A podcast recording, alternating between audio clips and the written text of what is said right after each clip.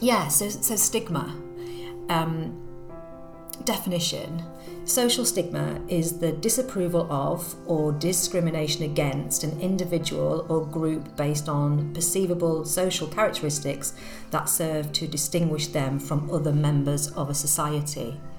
Um, I think stigma is such a big topic and something that's coming up time and time again at the moment within our society and our kind of unconscious bias and all of the challenges that people are facing today um, in whichever kind of guise. And I guess within the world that we work within social housing, stigma has always been such such a big thing. Um, and it doesn't seem to be going away. And so it's how, as a kind of responsible social housing provider, can we help to remove those stigmas? And it's a really interesting kind of debate because within places for people we do an awful lot around social value and that's really important to us and it's at the core and the heart of what we do and i know that to me and other colleagues it's very important that we make a difference to the lives of our customers and that we really help our communities to thrive. But that in itself is almost stigmatizing, weirdly. And I'm very conscious of that, that, you know, by saying that we need to do that, then in itself is creating a stigma, isn't it? Mm. Because that's saying that certain individuals can't do that for themselves. And, you know, and and nobody's saying that to me though. Nobody's saying you know i live in my house and i'm allowed to kind of live the life that i want to live and you know within obviously legal boundaries and you know kind of like the, the realms of kind of you know being a good person.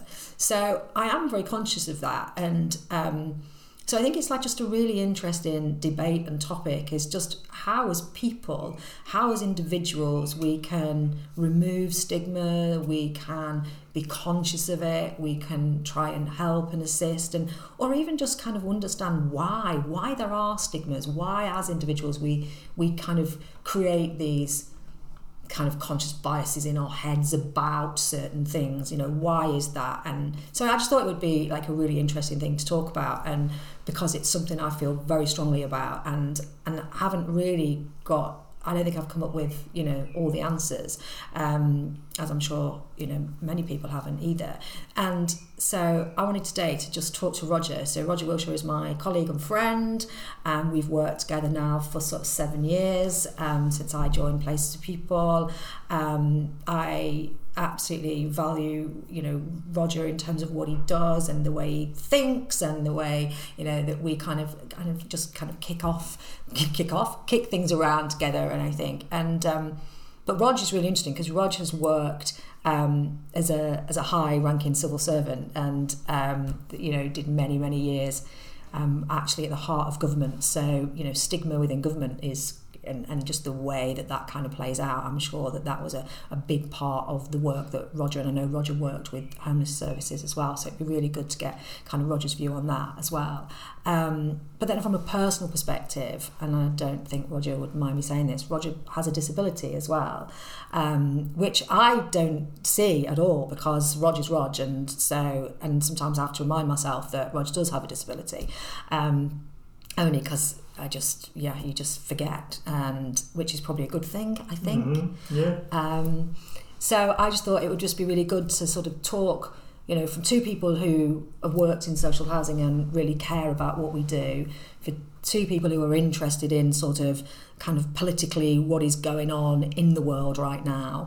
And then also as I say from a personal perspective and I've got Victoria here with me as always, who just always brings a different slant on things and can just kind of like pull us in or say, why are you thinking about that? Or what are you doing there? Or because that's what Vic does, because she's just amazing with words and thinking and kind of, you know, takes me into places that um, make me think a little bit more strategic. So yeah, so that's what it kind of is about really today. So yeah, I've been really wanting to do this for a long time. So so what kind of like stigma for you? What does that mean to you? Just the word? Well, I guess you um, you talked about it earlier, didn't you? In terms of it's about when someone's perceptions, um, you know, lead to them either being discriminatory towards you or disapproval. You use the word disapproval. I think I certainly see a lot of examples, you know, as you said, I've had quite a long career doing a lot of different social policy, kind of homelessness, support for housing support for older people, neighbourhood renewal, you know, I've done some stuff on youth crime. And you know, so many of those issues have a recurrent theme through them about our perception of what we expect and how we expect people to to behave. And we all make judgments, don't we, when we see mm. someone. And I Yeah. think some of, for me, tackling stigma is about us as individuals understanding those judgments we're making and maybe stopping and questioning them. So you talk about disability. I've, I've, I've got cerebral palsy. People make assumptions all the time. Some sometimes really positive ones. Sometimes people assume I'm going to be amazing because I talk with a speech impediment, so they think this guy must be really clever if he's overcome these challenges. Sometimes the complete opposite. You know, I used to do a lot of talking at conferences, and you would quite often see when I, I kind of wobble up to the stage and take a deep breath and start talking, people thinking, who the bloody hell have they sent to talk to us here? You can see people's perceptions change when they start to hear what you say and perhaps start to hear you've got something sensible to say. Mm. So it kind of makes me, I think, more alert to what are the preconceptions we all have in our mind, and are we good enough at challenging them and stopping and thinking, why did I assume that? Why did I assume that kid was going to behave in this way? And we see that in social housing, don't we? All the time. We Yeah, see, for example, homeowners making assumptions about how people in social housing should behave. You know, sometimes a bit of an assumption that people should be grateful for a house and so shouldn't have any problems. Mm. Sometimes an expectation that there's going to be problems on the estate just because of the people who live there. And so much of that stigma is around the preconceptions that those individuals bring to the table. And I think it's wrong to say, oh, I'm morally superior and I don't have those preconceptions. We all have them. The challenge for me, I think, is is understanding them and tackling them. Mm. Yeah. Yeah, you're right. And we do all have preconceptions in some way, shape, or form, don't we? No matter whatever they are. As, as you're talking um, and I'm listening and thinking, I, I have people who have preconceived ideas about me just by the way that I look, you know. And, and I've had people say to me in my career, um, you know, when people first look at me, I mean, certainly not in the way that you've described, Rog, but in a different way Yeah, yeah. that people look at me and, and will make assumptions about me or and, and, and will say things like oh I, I assume you're a hairdresser you know and and not that No, there's anything wrong. that not that there's anything wrong with being a hairdresser. Clearly because without hairdressers I would be sunk. But um, it's that but you know what why? Why do people make those sort of assumptions? Or then they'll say um, a, a bit like you just said earlier oh yeah you walk in a room and people make a preconceived uh, idea about you until you open your mouth and, and then they go ah yeah. And it's like again it's that same thing isn't it? But I have started to and I'm going to ask you about this in a second because I've started to I think kind of try and preempt that. So um, by doing this kind of stuff and social media, you know, having pictures of myself on social media and things so that people know what they're dealing with and almost know what they what they're going to see when I walk into a room, so that they don't have this like almost kind of oh wow style like, or oh dear or you know that kind of oh really? sort of situation. And so yeah I, I think that I, it's not kind of over justifying myself but I suppose it is a look look um, this is what you're dealing with if you're going to invite me to something this is what I look like here's my kind of pen portrait you know the hair is red the clothes are like this this is what and so because the amount of people that I have like walked into a room and they have literally gone oh you know and you can kind of see that. So do you have did you ever do that or do you do that? Do you kind of like look i want you to know that i'm going to come in and i'm i'm you know my gait is going to be wobbly and i'm going to be um, you know that i can shake or my speech is not um, as clear as you know the kind of you know me or, or whoever is do you do that do you to almost prepare yourself or do you not care anymore You know, I, I do care, and I wish I didn't. But there's a little bit of me still, you know, that does care. But no, I don't. I don't do that. I well, I, I suppose I would say two things. One is that I've always been really open with anyone I work with, anyone in my personal life, you know, to just say I'm really happy to talk about this stuff. But I, de- but I also, the other side of that coin is I don't lead on it. I wouldn't tell someone in advance. I would hate to think I was being put in a position where someone would feel they had to give me some sort of special favour. I don't want hmm. special favour. I want to compete on a level playing field. So I wouldn't do that. I would work on the theory that, you know, I do work on the theory that if it comes out in discussion, I'll, hmm. I'll talk about it openly and honestly. And actually, probably on balance, I prefer dealing with people who just ask really straightforward questions than people who make assumptions but are a bit scared to ask the question. Like, I can understand why people are scared to ask the question. I remember when I was really, I say really young, I was about 22, 23, and uh, I was sent out to speak at a conference um, to talk about the government's proposals for neighbourhood renewal. And I was doing like a round of lots of different focus groups. So I went and talked to the housing lobby, I went and talked to the crime and people who were interested in crime and victimisation. And I went to a room uh, where I went to talk to an event that was organised by Scope, the charity for people with cerebral palsy. Has nothing to do with the I have cerebral palsy, just on my list of events to go to. And I made some reference to people with disabilities, and there was nearly a bloody riot in the room because I'd used the wrong phrase, because I should have used the phrase disabled people. Now, I still don't know where we are on that phraseology, terminology, it kind of changes over time, but that just struck me as, you know, we are absolutely addressing the wrong problem here, talking about the terminology of the language rather than talking about what it is we're trying to achieve and, and what I suppose, you know, what my perspective was coming into that conversation. So no, I don't. I don't do that in advance, but really up for a robust conversation about it. Mm. Yeah, it's interesting, isn't it? That you know why why we do this. You know what's what's in us. I think it's you know started.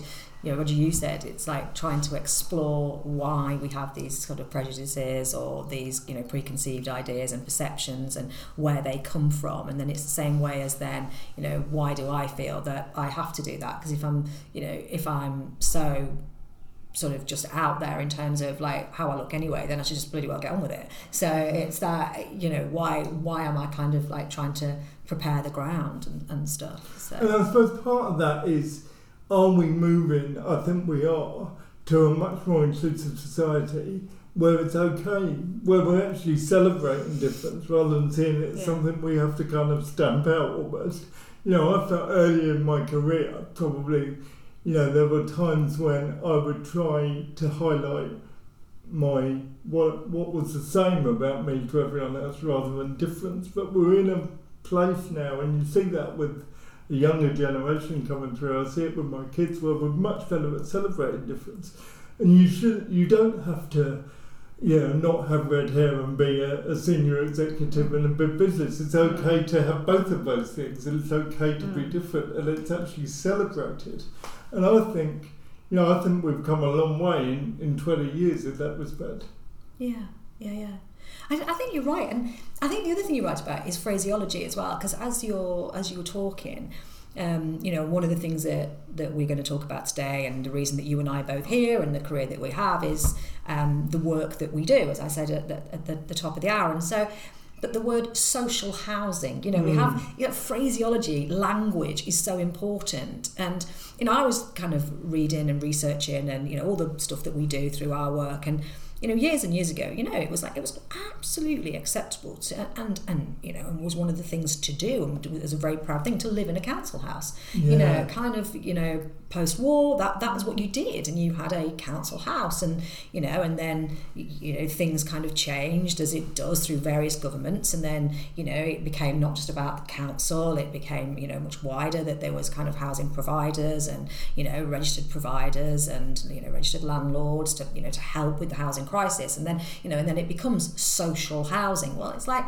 what what does that mean and like where does that kind of leave people who then feel that they are being sort of stigmatized or that they're being categorized because they live in social housing. They live in a house. They live in their home. Mm. it's not even housing is it? It's their home. It's their you know whether you live whether you own your property whether you rent your property whether it's a council property you know it's kind of it's your home. It's it is your community in that sense. But it are the it's these words that we use you well, know uh, sociable social or affordable housing. Like what what does that mean and where does that lend itself? Well, I think you're right in the in in the sense that for some reason, but I don't quite understand, society expectations have shifted from a point where you know moving into a social house was seen as an aspirational thing to do to that not being the case now. But you also mentioned earlier about our expectations of people.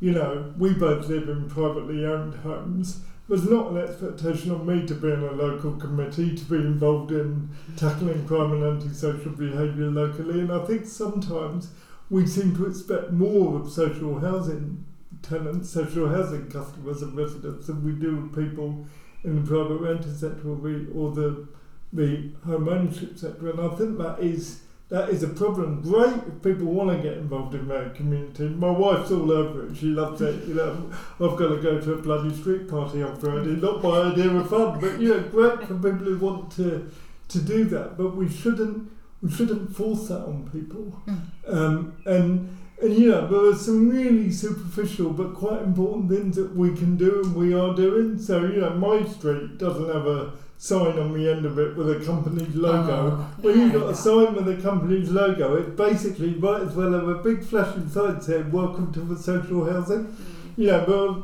there things we can do to tackle that. Mm. Some of the more challenging things I think are going to take us longer. Like when I talk to my teams, they talk about conversations they have with the leaseholders on our schemes because we do a lot to mix up the community to have private owners, shared owners, leaseholders right next to social housing, but that can those can be some quite challenging conversations and sometimes those private owners come with those preconceptions about how social housing customers are going to behave and also come with this kind of pernicious view that they're lucky to have a house, therefore they should just do what they're told. Well, the people who live in social housing are the same as people who live in private housing. We've got a whole array of people with a different set of skills and a different set of socio-economic backgrounds and a different set of um, behaviours. And we shouldn't be expecting some universal approach from most people. We shouldn't be expecting better behaviour from one set of tenants because they should be, quote unquote, consider themselves lucky to have that house. Yeah, exactly. It's just awful, isn't it, that we that it comes to that and.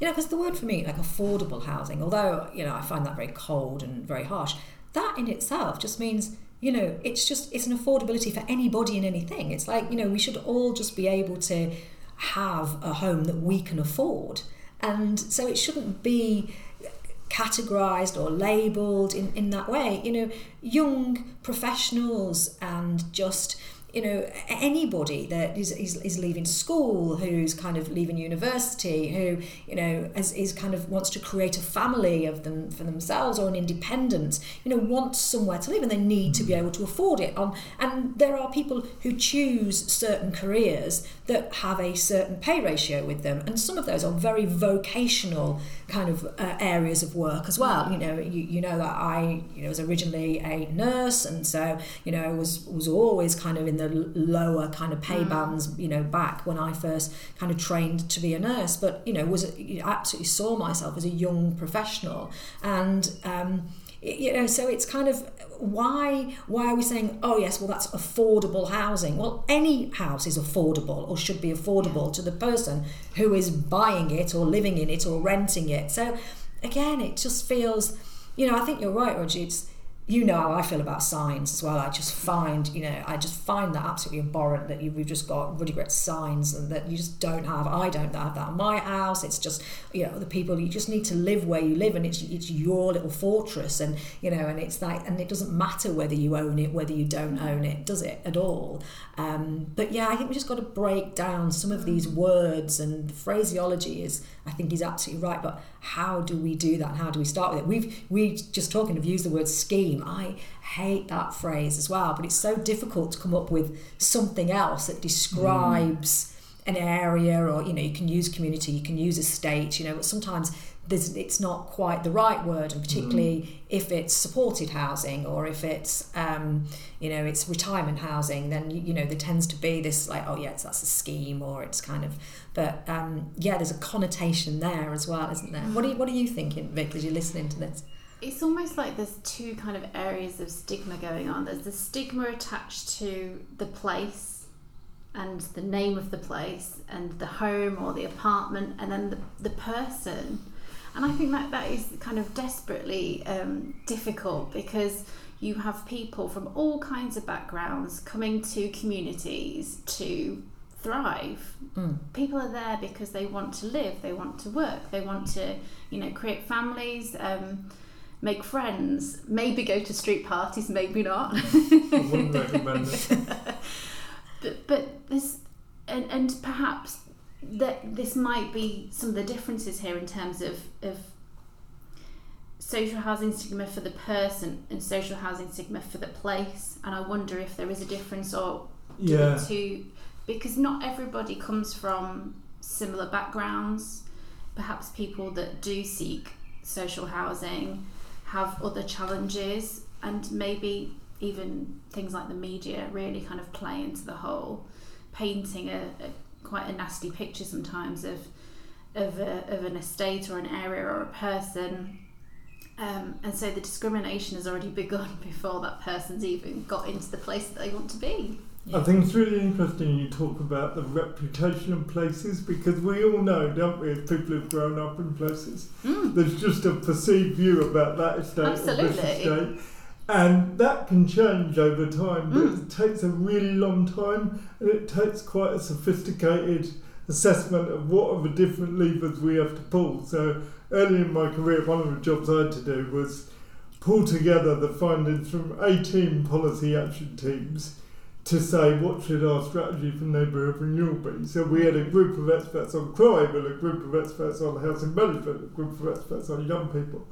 And what was interesting was you have to work out for every neighbourhood, I won't use the word scheme, or estate, or part of the part of the town. Well, what is it actually that is driving this reputation here? Mm-hmm. So sometimes it's about a lack of economic connectivity. It's about a lack of jobs. Sometimes it is about high levels of crime or antisocial behaviour. And if we can understand those issues. Mm and we can understand why people have got the perceptions of that as a bad estate or not the estate they want to live in, then you can you can tackle those.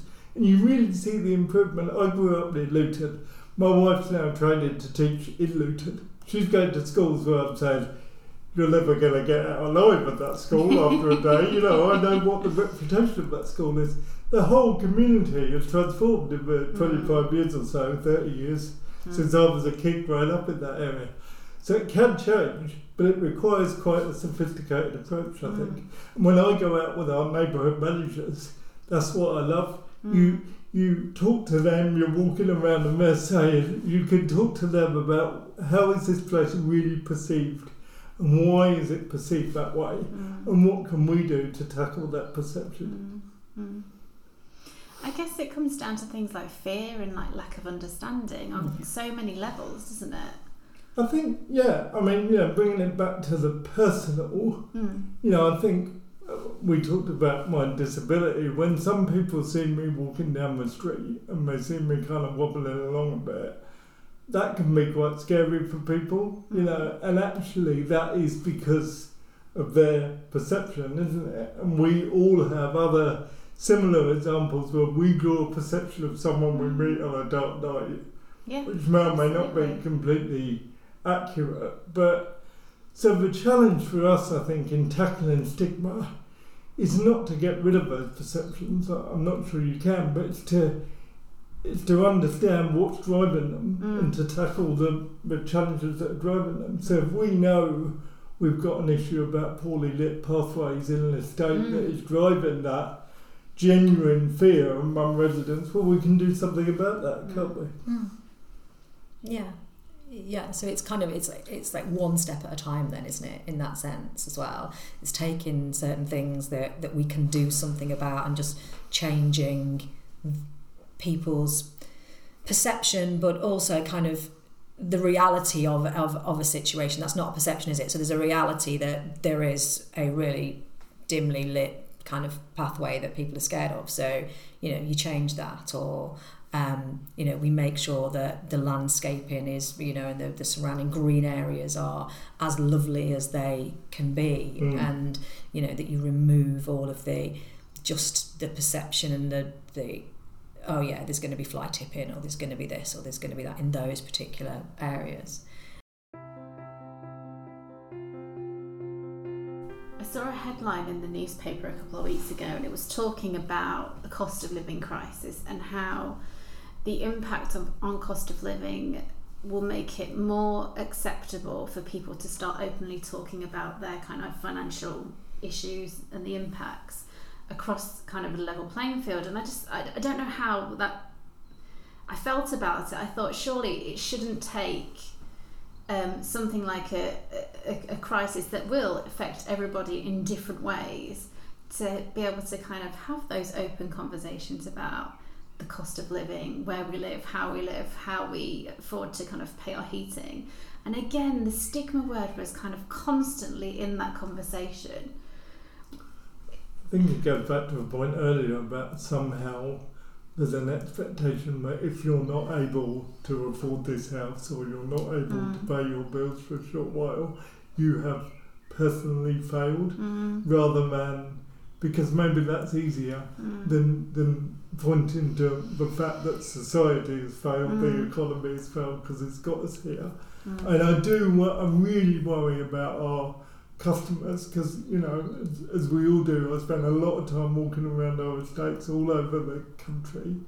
And, you know, we've done a great job of creating all mm. manner of money, money advice teams and, you know, hardship fund and, you know, Marcus in particular, Marcus mm. Hume, our social value director, has got a whole range of support, and my colleagues in my team are briefed on that and can got lots of resources we can share with people. But it's not going to scrape the surface of no. the challenge some of those people are going to face. And you know, obviously, the government recently made some announcements which are going to help with those people, but I think we're gonna we're gonna see some really really difficult challenges for our customers in mm. the next kind of twelve to eighteen months, mm. and I'm really proud of the support we offer. Yeah. But it's it's just never enough, you know. No, it's you're absolutely right, and that in itself, though, doesn't it? All of that support that we offer this stigma attached to all of that as well, mm. which is what we kind of started the conversation with. And, you know, I know that we're in a position that we can support some of our customers with food vouchers and fuel vouchers, and that we, in some of our um, neighbourhoods and communities, we will run a food pantry and mm. that we have food banks. But, you know, we know the stigma attached with that, that people mm. have to go to a food bank, mm. um, is just appalling to people that they feel that and some people won't do it either, which is the other thing. They can be so desperate and so challenged. And I was talking to somebody fairly recently that mm. was saying that they couldn't afford to pay their water bill, um, but there was no way that they wanted to put their hand up to say that they couldn't afford to pay their water bill because you know they were very they were a very proud individual. They you know managed you know all of their lives to be very independent, and then found themselves in sort of these difficult circumstances, and so therefore just were not were not prepared to do that. Their pride was kind of absolutely getting in the way. So I think there's going to be that as well um, mm. as we go through the next kind of 12 to kind of 24 months, particularly. But you know, that's a really good reminder that there are things we can do to help remove stigma. So coming back closer to home, for example, the way Places for People has really embraced mental health first aiders. I mm. think has helped to tackle some of that stigma about around mental health. That's helped people to have far more open conversations you know, we've had a lot of senior people talk about their position in relation to mental health, and that has enabled people, mm. I think, to open up and to say, do you know what, it is okay, but I've got this this challenge in my life, and it is okay to ask ask for help.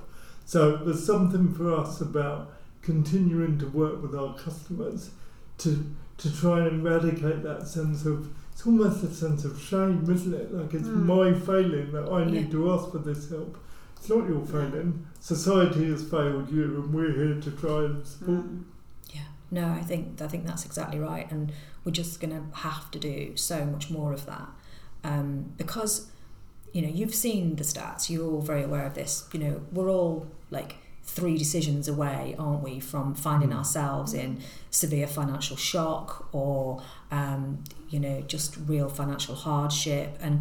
The, one of the biggest challenges as well is, is breakdown of relationships you know it's a breakdown of a relationship of some sort whether that's a work relationship so people find Mm. themselves that they're out of work or it's a breakdown of a marriage or a you know a long-term kind of relationship in that sense that mean that people kind of have to move out or they need to have you know different accommodation you know people who are fleeing domestic abuse we've talked about this before all of that is a breakdown of a relationship that means that people find that their circumstances change. And so therefore um, they're in they're in very difficult circumstances that they they weren't kind of kind of looking for, aware of, ready for, and therefore that's the situation as well where people won't ask for help. You know, people fleeing domestic abuse. It's the it's the one of the you know we all know it's one in four women, one in seven men, and very often it's just people again the stigma of kind of Mm. saying you know I'm in a difficult relationship here, I need help. People don't want to ask No. for help. But I think you're right, Rog. Uh, uh, again, what the um, pandemic showed and this kind of highlighting of mental health issues is that people are prepared to talk much more now. But there will still be people. We know that men. We know that men. It's just absolutely. It's hard fast rule that you know most men do not want to talk about their kind of mental health issues, and therefore that's why you see more. Um, cases of suicide in young males and you know so how do we do this and I, I think the world is moving and I think we've said that haven't we we've said that at the beginning the world is changing and I know Roger a conversation that we had and Victoria you were kind of in that same sort of vein is that children particularly are, Mm. are much more open to difference to nuance to and so you hope that that continues and that as they become older that they that generationally they don't kind of create filters or Mm. that their kind of perceptions change that they just the more kind of open that society becomes um, these days that you know and that we can keep that. My fear is that things like forcing people down the road of you must be a homeowner, you must be on a shared ownership ladder, you must be on the property mm. ladder, is still creating that myth and that kind of stigma for people. So even though they do have this much more open-minded view of life, and it's mm. like anything goes, you know, it's much better. And you know, certainly we know that younger people will openly talk about mental health, which is brilliant. You know, will openly talk about kind of their sexuality, which is absolutely brilliant. You know, and so therefore if we can continue with that because we don't want to get into these other stigmas of you are a lesser person if you do not own your own home. I mean, that is just fundamentally rubbish, isn't it? Um, we were talking earlier, weren't we, about kids don't see labels. So you know, I you were asking me about was I ever bullied as a kid, and I wasn't. You know, because kids just see you for who you are. And when I was ten and I started falling behind at school, I had to have this enormous bloody electronic typewriter. It was the last word in technology. We didn't have any computers then. You know, which I lugged around from lesson to lesson. I might as well have had a big sign on my head saying different. Uh, but kids just go with that completely. It's just, it becomes the norm within kind of a couple of days. So, you know, I think you are absolutely right. There's great, we can draw great confidence from the fact this generation of people coming through are far more, seem to be able to hold on to that open mindedness Mm. longer into their adulthood. And the question is, is that going to change society for good? And I think some of the really difficult stuff we've talked about, about an expectation of home ownership and a, you know, a, a perception of what it means to be a, someone who lives in a social housing estate, you know, hopefully we can we can turn some of that back. It hasn't always been like that, as we discussed. It wasn't like that 60 or 70 years ago. It's not written into folklore that it has to be like that. And No. if we can make do our bit by making thriving, sustainable places where we can do our best to help our people, you know, to steal your phrase, live their best lives, you know, we can all be part of that, can't we? We can't solve all of this for the country, but we can certainly make our places, you know, as, as sustainable and supportive of people getting on in life as we possibly can. Exactly, and just that, that's a great kind of end, really. I think, isn't it? And it's just, it, it's just we've got to keep talking. And what I'd really like to do, maybe next time as well, is talk to some of our customers about this. You know, I've I've spoken to some of them, um, not you know not on a microphone, but I have spoken to them, and um, it is really interesting when you hear their backstories as well. It's fascinating, mm. absolutely fascinating when you hear people's backstories as to why they are in circumstances that they are in or things that they are experiencing at a particular time. And it just makes you think very differently about the world. And so I think, you know, for me, I think some takeaways is that we are we are comfortable and I think kind of slightly optimistic that as a society, we are beginning to open up more. We are beginning to kind of remove barriers and break down norms. And I think that our younger people are, you know, Gen Z, you know, all of these guys are absolutely the heart of that, which is great. And we need that to continue. We absolutely do.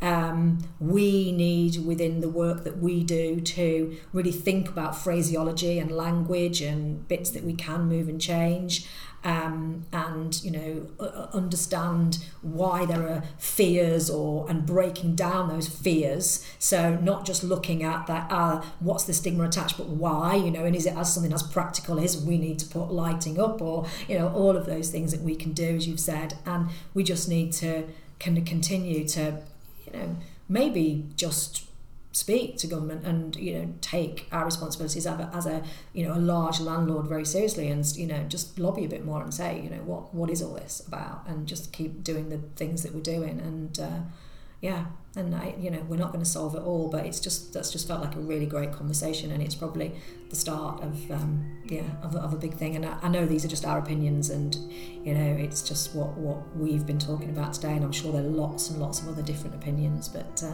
that was a really good conversation. So thank you both. Thank you very much. Thank you. Thank you